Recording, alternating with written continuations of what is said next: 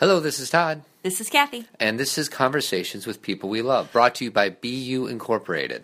On this show, we talk with authors and we talk with teachers, we talk with friends, and anybody that has a story to share that can help us open our heart and be more aware of who we are. Hope you enjoy the show. So, there's a set of complaints we hear about young people these days that they're entitled, overpraised, and grow up thinking they're more special than they really are. But in his new book, The Myth of the Spoiled Child, writer Alfie Kohn says that the negativity thrown at permissive parents and the supposedly narcissistic kids they raise are unfounded. Kohn says parents should work to raise kids with high self esteem and that the fashionable belief that kids must develop grit and self discipline through failure and suffering is unproven and often counterproductive. So we have Alfie on with us today. Alfie, hello, how are you? Nice to be here. Nice to have you. Um, I have literally pages of notes that my wife got mad at me for, saying, "Listen, we need to, we need to, We need to tighten this up a bit. Tighten this up He- a bit. He would have kept you on for three hours, Yes, so we so- can't do that. And I've read a handful of books, but this is one that certainly spoke to me as much as any other. So I'm really excited, but I just kind of want to jump right into it. Um, I don't know if it was your first chapter or what, but uh, you talked a lot about how we as adults romanticize the good old days. And you also talked about how the research has been going uh, for years and years about that. And I was wondering if you can expound a little bit about what you mean when adults say that they romanticize the good old days. Well, I begin the book by surveying a bunch of books and articles and blogs these days that claim that kids are more spoiled and parents are more permissive and indulgent than ever before. Uh, unlike the good old days when uh, parents knew how to set limits uh, and disciplined their kids, and the kids knew their place, and so on. And then what I do is I back up a generation or so to show that people then were saying exactly the same thing, though of course not on blogs, and again contrasting the way things were then with the really good old days. And I go back another step and show that people were saying exactly the same thing. Um, one of my favorite quotes in the Atlantic magazine, which sounds like it could have been written yesterday, talks about parents who are afraid to um, to uh, tell their kids wholeheartedly what they have to do, and as a result, kids are terribly spoiled, and that that appeared in the Atlantic in 1911. So one one form of of countering these these ridiculous claims is to show that uh, people have been saying the same thing forever, uh, and there's absolutely no data to do that. But your question gets at a second critique of these claims, which is n- not just that they're untrue because people have been saying the same thing, but that by referring to those days when parents were stricter disciplinarians, more authoritarian, um, and kids did what they were told, even if that was true, to characterize those as the good old days um, invokes a very frightening or at least troubling model of what good parenting consists in um, and what we want for our for our kids. Uh, to think that mindless obedience on the part of children or top down control, my way or the highway, uh, is what we should be trying to reclaim if it ever existed, um, is counter to what is in the best interest of children, and I argue ultimately our whole culture. It, I couldn't agree more. And you know, on this show, we talk a lot about uh, warm, responsive parenting, which I know is the language that you use in your book. And why do you think parents confuse warm, responsive parenting with being overindulgent and being permissive? Where, where's that confusion?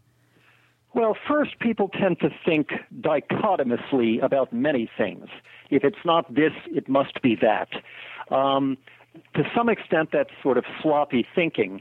Uh, but to some extent, too, uh, it serves a purpose because it's, it's a, it takes a lot more care and talent and time and courage uh, to work with children to solve problems together, to provide unconditional support and guidance while at the same time supporting kids autonomously and helping them to become better decision makers. In short, to reduce the control we have over kids. So it's much more convenient to suggest that the only two alternatives the only two ways you can raise kids are uh, by controlling them or by being completely permissive and uh, hands off. And this is very convenient to people on both sides um, because they can point to the other alternative, which they identify as the only alternative, as being noxious uh, and obviously uh, unacceptable. And so that just leaves you doing what you're doing, you know?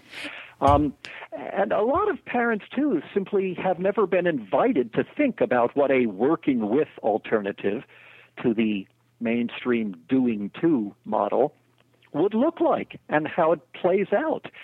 You know, what does it mean? Most of us have not really had good models to work with to understand um, that it's it's possible to solve problems together because the top-down control model using rewards and punishments, including praise, to get compliance, is by far the dominant model uh, not only in families, but in schools and in workplaces for that matter.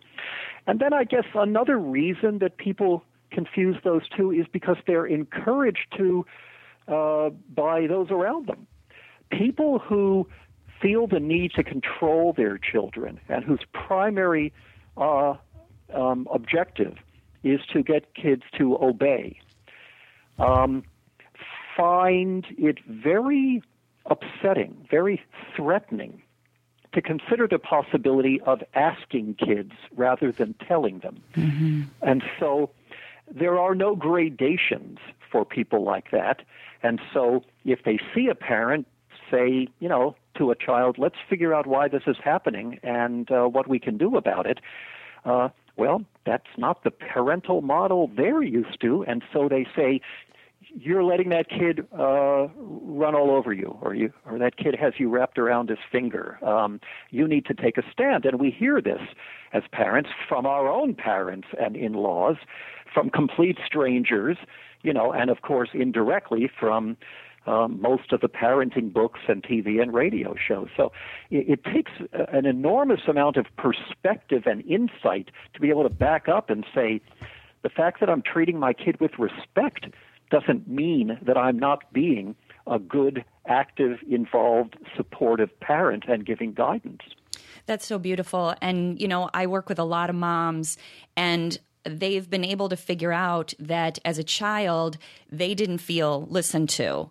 And so when they grow up and have their own children and their children don't listen to them, it like re-triggers that pain for them or they they feel just as out of control as they did as a kid. So they perpetuate a cycle rather than recognize that maybe a new cycle needs to be developed or a new way of parenting or just a new it's not even parenting, a new way of relating to this human being that, you know, that you are in charge of raising and supporting. And so it's been interesting to work with people who when they recognize that when that that when that when it switches for them, a whole new relationship is formed with their child. Right. Yes, that that makes sense. So I think what you're doing is fleshing out my idea of reproducing the limitations uh, that we carry forward from our own childhoods and helping to explore how that happens. Absolutely. Well, and uh, staying on the same topic, um, we talk to a lot of parents and we say, you know, uh, they're like, well, this is effective to to scream at your kids gets them to shut up or something like that. And first of all, that may be true, but at what expense does that happen? And then it's also short term in that you can, you know, eventually you're going to have to scream louder and louder and louder, and the kid is going to shut you out. So um, we talk a lot on the show about how fear is not a, a, a, good way to motivate. And yet, there's still so many parents out there that use fear as a tactic to control their kids.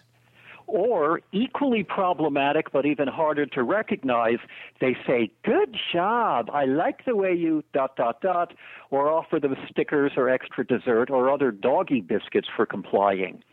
So, it may be the case that there are fewer parents these days who are using fear and coercion and physical violence, like spanking on kids. Um, instead, they give them colorful dinosaur stickers, you know, or or use a star chart for peeing in the potty, or give them money for getting a good report card, uh, or simply lavish them with uh, with verbal rewards. like praise and think that they have taken a big step forward because they're not like their parents who used to swat their behinds. But in fact, very little has changed in terms of the ultimate goal, which is still compliance. They're still asking, how do I get my kid to do what I want? Maybe I'll use a slightly nicer looking technique than my parents did. But they're not shifting from the question of of how do I get my kid to do what I want to the question, what does my kid need mm-hmm. and how can I meet those needs? Praise and rewards distract us from meeting kids' needs as surely as fear and punishment do. So I want to zero in on that because I, I wrote down in my notes that you're not a fan of pun, and, and if I'm overgeneralizing, please correct me. But punishment rewards are not an effective way to uh, help your children. So, what I was hoping you can help me understand is if you're not going to do punishment and rewards and be as specific as you can, what techniques or is there a technique to use in lieu of you know the carrot and the stick? Well, uh, let me, by way of overview, say first, all of this and most of what we've been talking about so far are uh, associated with an earlier book I wrote called Unconditional Parenting. That's a book in which I addressed this head on, talked about what's wrong with the doing to approach, how to make a working with approach work. The newer book that um, you had indicated an interest in, uh, The Myth of the Spoiled Child, is not a how to book about parenting, mm-hmm. nor even primarily a book of critique of current parenting techniques. It's a book of cultural criticism that talks about general assumptions about children, what they're like, and the way they're raised. Um, that talks not only about the false assumptions of permissiveness and spoiling and that kids are narcissistic, but also talks about um, claims that parents who supposedly are not only permissive, but somehow at the same time are supposed to be guilty of over parenting or helicopter parenting. And I go into a number of other beliefs in, involving education and sports where we assume kids um, are over celebrated and think they're special. And I try to get to the ideological core of those false beliefs. But that said, I'm, I'm happy to try to give um, a brief accounting of um, what I argued about in, in an earlier book. Um, and to address that, I begin by, by repeating it's not a matter of looking for a new technique. If I'm not supposed to use rewards and punishments, which can never get anything beyond temporary, resentful obedience, and does so at a terrific cost, then what am I supposed to do? My point is that we need to ask about the goal.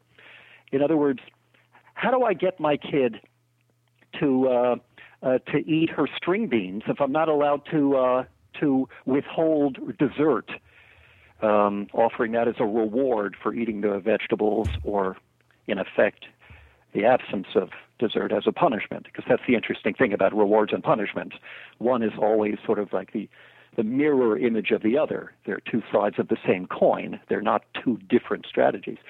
Um, and my response is, I'm not going to give you another technique that's nicer um, or more effective for getting the kid to eat the string beans. I'm going to take a step back and ask why, if you're presenting your kids with essentially nourishing foods most of the time, nutritious options, why would you ever think you need to compel your child to eat a specific food? And what are the long term implications of that for your relationship with the child or the child's relationship to eating? That's a very different approach than, oh, here's a new trick to get your kid to eat the string beans. The same thing is true of many other things. How do I get my kid to clean up his room, which is a pigsty, if I'm not supposed to punish him or reward him for doing it? Answer not a new technique that's nicer and groovier, but rather, why should your child be compelled to keep the only place on the planet hmm. that is hers up to your standards of cleanliness. In other words, we have to have the courage to ask if a kid isn't doing what we we want. Is it possible the problem is with what we want? Mm. And well, that points us in a very different direction from looking for a new technique for well, getting compliance. And my wife Cathy is nodding her head, so I'm going to let her talk in a second. But I'm I'm guilty of the first thing you said, because when my kids started eating solid foods, I'd be like, okay, time to eat your turkey or time to eat your ham or whatever And then somebody told me one time, I just thought, hey, you need your protein, you need your protein. And then our friend said, well, what if your daughter doesn't want to eat meat? And it, it never even occurred to me because I grew up on meat and potatoes. And I just thought it, it was like a reframe for me. Like maybe this kid isn't supposed to be eating ham or turkey or steak or something like that. Well, I don't know that's supposed to be, but your kid doesn't like those options right now, so fine, you offer peanut butter, you know, or right. or vice versa. Um, but the more general point here is that, in answer to the question, you know, if not punishments and rewards, then what? Um, we begin. What I say, I offer like a dozen basic guidelines or something like that in my earlier book Unconditional Parenting for thinking about what I think of as uh, an unconditional and supportive approach to parenting, what I'm calling a working with view. And the first step is to do what I just suggested, you know, rethink your requests. But from there, we go on to bring kids in on making decisions. You know, as I like to say, kids learn to make good decisions by making decisions, yeah. not by following directions. Um, and when kids screw up and do stuff that's really nasty and unacceptable, we treat it as a problem to be solved, not an infraction to be consequenced. So even the way you look at it differs from the traditional view, not just what you do in response. And you support kids unconditionally so they know that even when they screw up or fall short, they know that your love for them, your care is never in doubt. That sounds nice and Many people nod when they hear that, but the reality is that challenges a, a whole array of of, uh, of parenting advice we're given that amounts to conditional parenting with things like timeout on the one hand, when you don't like what they've done, which where you're literally, from their perspective, turning off your love temporarily, um, uh, and on the other hand, uh, praise, which is the ultimate in saying that my attention and acknowledgement and approval uh, are contingent on your doing a job that I've decided is good. Mm-hmm. Um, so praise is the opposite of what kids need if they need unconditional support. So uh, there's a, many possible responses to the question, you know, if not punishments and rewards, then what? But it really all begins with rethinking the long term goals mm. um, or thinking in long term in the long term rather than the short term. That's why when I give a, a, a talk to parents, I almost always begin by asking, what are your long term goals for your kids? How would you like them to turn out? Pick a word. You know, and wherever I go, I get people saying pretty much the same thing. And then what I do for a living basically is to say to people, you say you want this, so why are you doing that? Yeah. Yeah, absolutely. And we, you know, one of the things we always talk about is we talk to parents or kids about be yourself, you know, be who you are.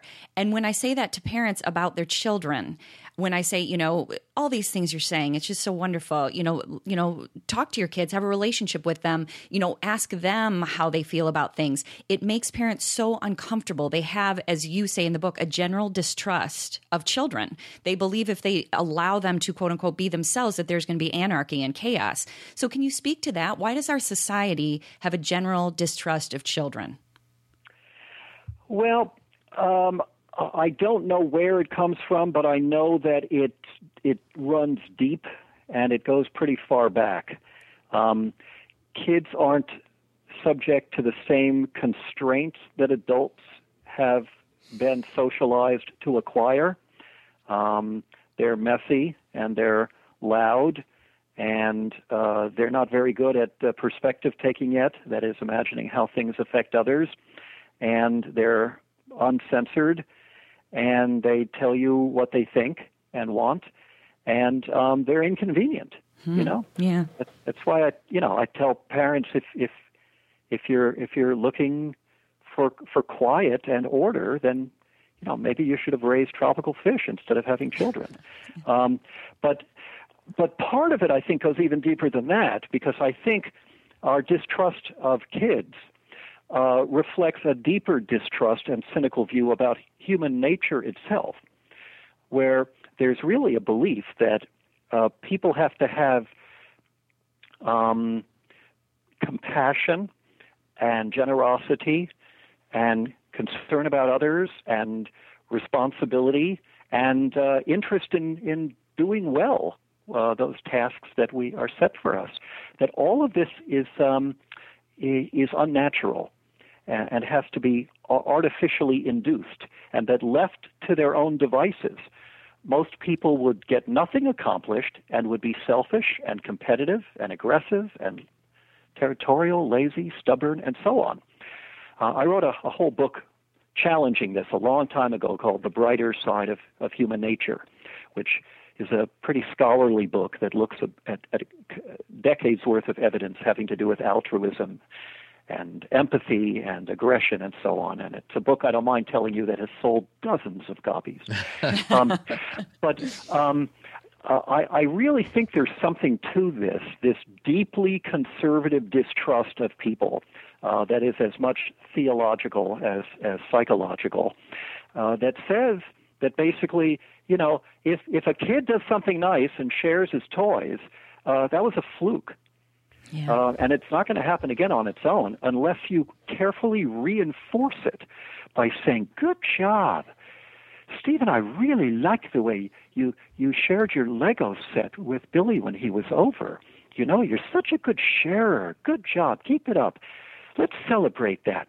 You know, that, that it often has this sort of squeaky, high pitched, unnatural, treacly sound to it. Totally. Um, but underneath, you're looking at a belief in original sin mm-hmm. yeah. or its secular equivalent. You're, you're saying, I don't trust that that would happen again, so I've got to give you an artificial reason to share next time, namely to get my approval. And so there's all kinds of layers of stuff we, we could challenge um, about this, as well as all sorts of, um, of reflections um, of of of those uh, of those deep beliefs that show up where we least expect it. I mean, it's sort of counterintuitive, you know, to look at these uh, you know preschool teachers who are so squeaky um, and praising the children, and to see, oh my gosh, underneath that squeaky praise is a very dark view of children and perhaps of people. There's a part in the book, I think, Alfie, that you uh, came out and wrote a, a, blog or something, and I think it was about praise. And I think you even said your words get because uh, in the book you talk a lot about how the research says one thing, and then a writer will misconstrue the entire point of what the research stated. Did that happen to you? Did you say something and it kind of went around, and then all, it became a different message than what you intended? Yes, praise is a very tricky topic um, uh, because many people who are critical of praise see me as an ally when in fact I'm critical of it for the uh, very different reason. And so a lot of people just assume praise is good and uh, it's it's encouraging to kids. And why in the world would you? I understand why you wouldn't punish kids, but why in the hell wouldn't you tell them you approve of them? And that's where I have to lay out a couple of of challenges. You know, one is praise, like other rewards, and it's just a verbal reward, is part of the whole bribe and threat, carrot and stick approach that is more about manipulating kids to do what we want. Um, and the alternative to praise is not criticism, nor is it sullen silence. Um, the alternative is to support their interests and do a lot less telling and praising and a lot more asking and responding. And then, secondly, I came across, I mean, I had written that years ago about what's wrong with looking at evidence showing, for example, that children who are praised a lot are somewhat less generous than their peers because they've learned that the reason to help someone is not because it makes that person feel good, but because I'm going to get something out of it, namely a patronizing pat on the head. And then years later, I came to realize there was a second problem with praise, which is that, as I mentioned a minute ago, it represents conditional parenting. And kids come to learn that I'm only a good person to the extent I've done something that pleases or impressive, impresses the person who's praising me. Um, so that's another one. But along comes a new cultural movement here, which is deeply conservative, that says the reason praise is bad is because we do it too much or give it too easily. And kids now feel, you know, they don't have to do hardly anything, and somebody's going to say, Oh, aren't you terrific? And we're making kids feel special for nothing when they haven't earned it. and we should be more selective and sparing with our praise so it has a more powerful effect on them and they feel uh, chronically um, insufficient. So they have to work harder in order to earn the praise. And that's 180 degrees opposed from my view. And that view is consistent with a lot of other conservative claims about kids who get trophies just for showing up. And uh, there's grade inflation. They hardly have to do anything to get an A, and they feel too good about themselves without having uh, being able to point to accomplishments. Uh, this is the conservative view that I that I take apart in the new book, The Myth of the Spoiled Child. But it, it takes a few minutes to explain pray, why I'm arguing that praise is problematic. That the problem isn't that we're being too indulgent of kids or praising too easily. The problem is praise, like other strategies of control, um, is used for our convenience and undermining the very characteristics we say we're trying to promote. Well, I'm so glad you brought up the trophy thing. For some reason, I feel like that is like the third rail when we talk about parenting. It's funny how emotionally charged when you talk about participation trophies is. And to be honest with you, Mike, my I, I don't really care that much either way. If everybody gets a trophy, great. If you wanted to give it to just the winners, that's fine too. But I just I find it so interesting that people are so emotional about taking it one side or the other on that. And I just wonder if you could speak to that. Yes, there is a fury here, red hot fury. Um, where, I mean, uh, on blog posts dealing even with other questions having to do with children, um, somebody's bound to stick in a, a, a snide reference to how these days kids get trophies for just anything. And uh, just for the phrase uh, trophies just for showing up, which is, of course, only one way to put that, just for that phrase, that wording, there's hundreds of thousands of hits if you Google it. Um, and it gets to the issues that I'm trying to take apart, which I think consist of two things in particular uh, a, a value of, well, let me back up a step if you ask people, what do you think is wrong with this? Why are you so determined that, you know, the little trinket only goes to the conquering heroes? Uh, they will argue that you have to reward people for excellence and conspicuously avoid rewarding people who didn't reach that level of excellence. Otherwise, nobody would be motivated to do anything. Um, and there, you know, there's tons of research that I've written about in the past arguing that that's not the case. That in fact rewards undermine excellence for various reasons, uh, and that people do their best work, their best learning, even their best playing, if we have to think about best playing, um, uh, when they love what they're doing. And that the more you reward people for doing something, the more they lose interest in the task itself. Uh, so, for example, the best way to destroy children's interest in reading is to give them a prize for reading a book, because now they see reading as a tedious prerequisite. It's something I have to get through in order to get the goody. and they're less likely to read for pleasure than they were before you gave them a doggy biscuit for it. Um, but when you show people this evidence, you know, um, they don't respond by saying, "Oh, well, I guess maybe we don't have to worry so much about the rewards or who doesn't get one."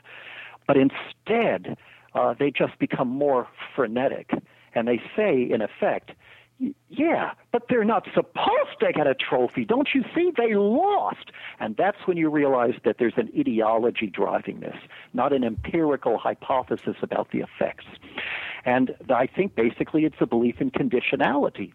This is where economics intersects with theology. There's a belief that nothing good should come to you, even if you're a child, unless you have paid for it somehow. Mm. And if you didn't pay for it, if you didn't earn it, you shouldn't even get a little trinket that says thanks for making an effort.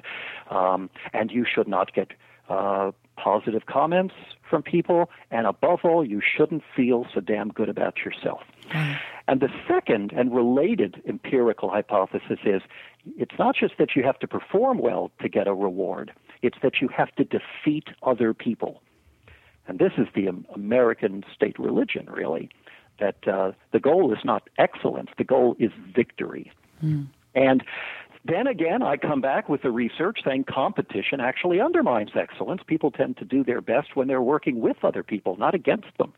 And again, the response is basically but you're sanctioning mediocrity. If everybody can do well, and that's where you realize that the second, what I call shadow value, besides conditionality, is um, scarcity.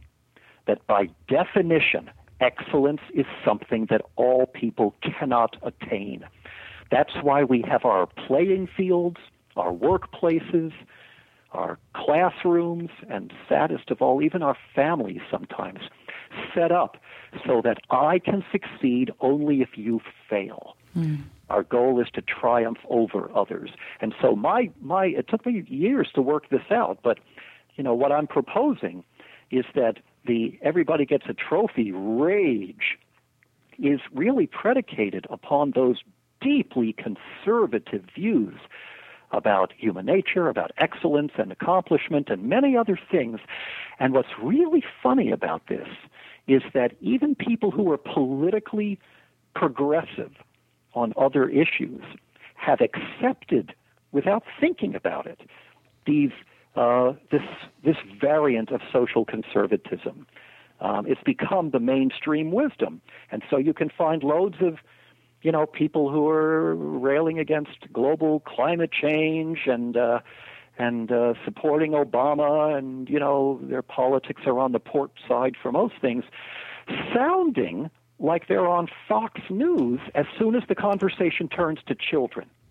Yeah, fascinating. It is fascinating. Um, eh, but eh, and I agree with most everything in your book. But I'm glad you started talking about trophies and competition because this is where I feel like you need to help me understand something. And we're going to talk about failure in a second too, because I had a hard time comprehending that idea too. But there is, uh, you know, I grew up competing in sports and things like that, and to this day, I still play basketball at the morning YMCA, and I contend that that there is obviously a healthy competition that pushes human beings to excellence. And i feel like competition like we need a two different words to describe these two very different ideas because there's no way that uh, uh, uh, correct me if i'm wrong there's obviously a place for competing against one another just to kind of push yourself to work a little bit harder in the exercise room or play basketball a little bit harder. Am no I, I, I, would respectfully disagree. Oh, not wow. only is that not obvious i don't think it's even true.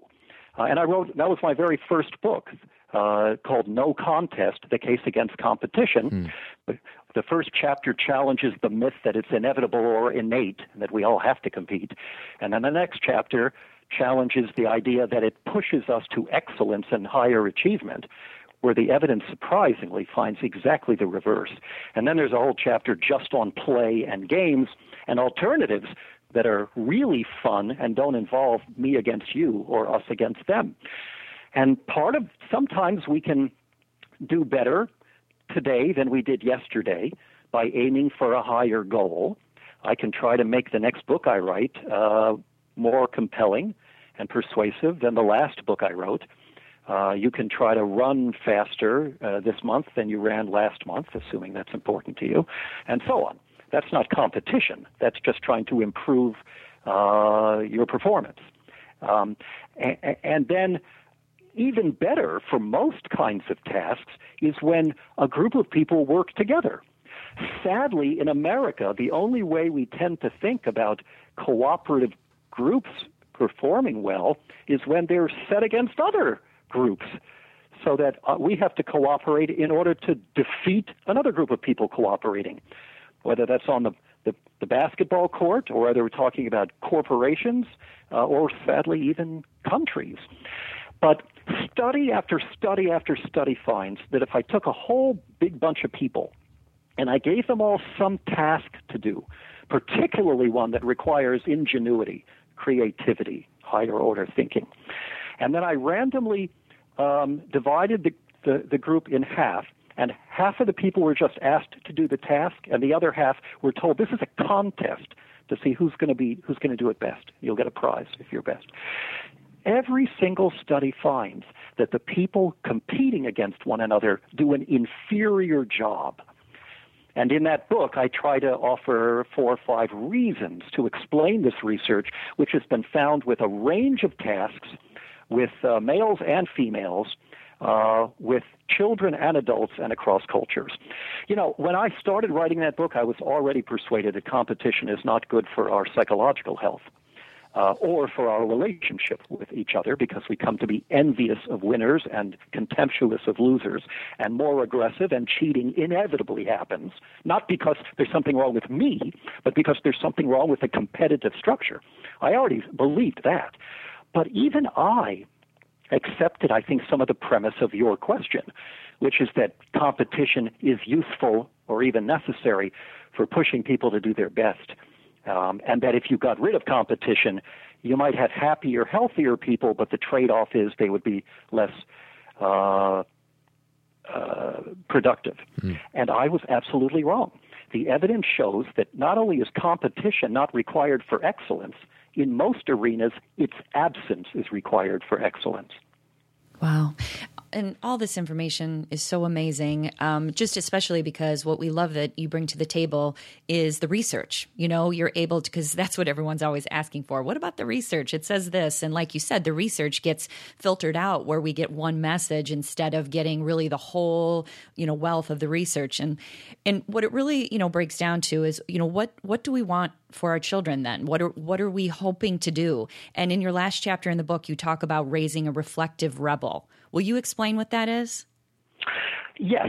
The premise here is let's assume for a minute that all the conservatives who, again, represent the mainstream approach, you know, it's basically the only uh, uh, version of this stuff you're likely to see in the New York Times Magazine or the Atlantic or most blogs and so on the idea that kids have uh, inflated self-esteem and what they need is more self-discipline and self-regulation, et cetera, et cetera. Um, let's assume for the moment that kids really were as self-centered and indulgent as we're being relentlessly told about millennials. Um, why would we assume that the solution to that is a more traditional approach to parenting that emphasizes compliance? My argument is, even if that were true, what we would want to do is help kids think beyond themselves, which means looking at the impact of all of our actions and our institutions on the well being of everybody else, too. And if that's the case, that the way to improve a given classroom or workplace or a whole society is to become a reflective rebel, to be someone who questions what he or she is told rather than accepting it blindly or, th- or shrugging and saying, well, that's just life. You know, you got to put up with it and to think in terms of standing up when the occasion calls for it and saying, uh, no, I can't go along with that, and to organize others and to be outraged by outrageous things. And so, even if the premise is false and kids aren't particularly self centered, and there's no evidence to show that's more true of kids today than it was 20 or, or 200 years ago, I still think it's a pretty good idea. Um, if we want kids who are not just about fitting in uh, and obeying orders, orders from their parents, their teachers, or their uh, eventual employers.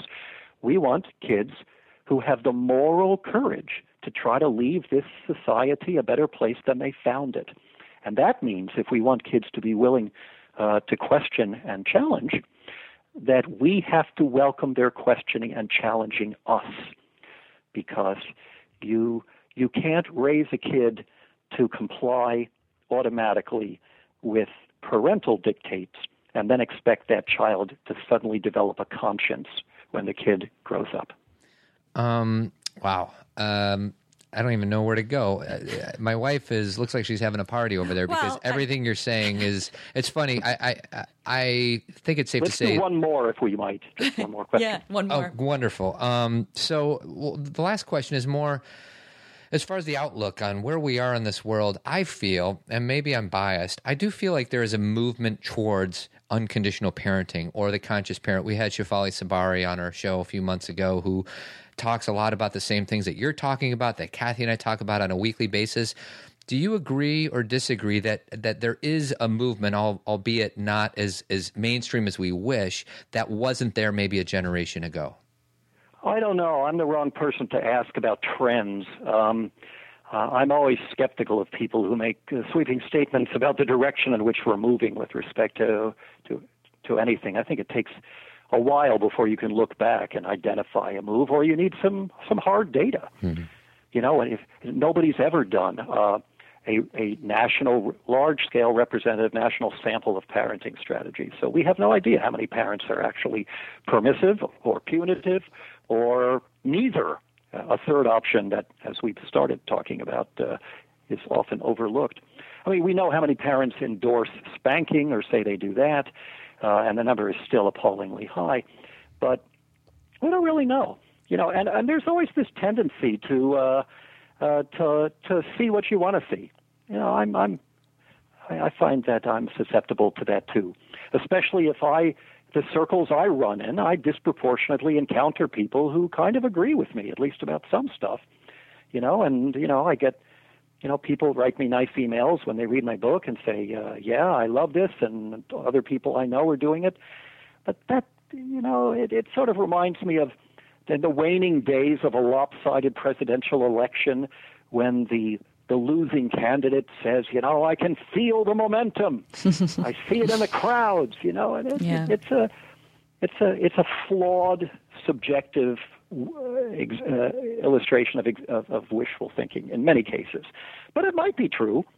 You know, I can tell you, I can point to equally uh, humanistic and humane and forward-thinking views of children that have been present, that were present 50 years ago, 100 years ago.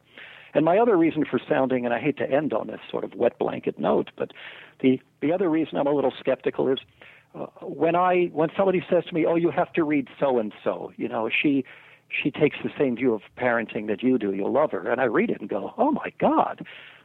You know, on the surface, yeah, but when you dig down a level, you know, this person's just talking about logical consequences, which turns out to be a a euphemism for punishment, or this person saying don't punish but reward, or or this person is saying here are some new techniques for getting compliance instead of questioning compliance as the goal. And I find that some of the uh, supposed allies who support the idea that we're really making progress are not really allies when you look at the deeper underpinnings of this. Some are, but some aren't. And so that's a, a long winded, uh, sort of uh, possibly crotchety way of saying. no, you know, I'd like to think you're right, but I'm I'm agnostic. Uh, yeah. I, I, appreciate your honesty. Um, so the name of the author is Alfie Kohn. His website is alfiekohn.org. That's A L F I E K-O-H-N dot org. Most of the ideas what we were talking about today came out of a book that he wrote that is new called The Myth of the Spoiled Child, challenging the conventional wisdom about children and parenting. And then the other one that he brought up that looks like I have some reading to do called the unconditional parent unconditional parenting moving from rewards and punishment to love and reason so those are the two ways that if you're listening to this and you resonate with some of the things that alfie is saying there's a lot more there to be desired so alfie thank you very much for joining us yeah thank you so much. My pleasure and thanks for both of your interest in these topics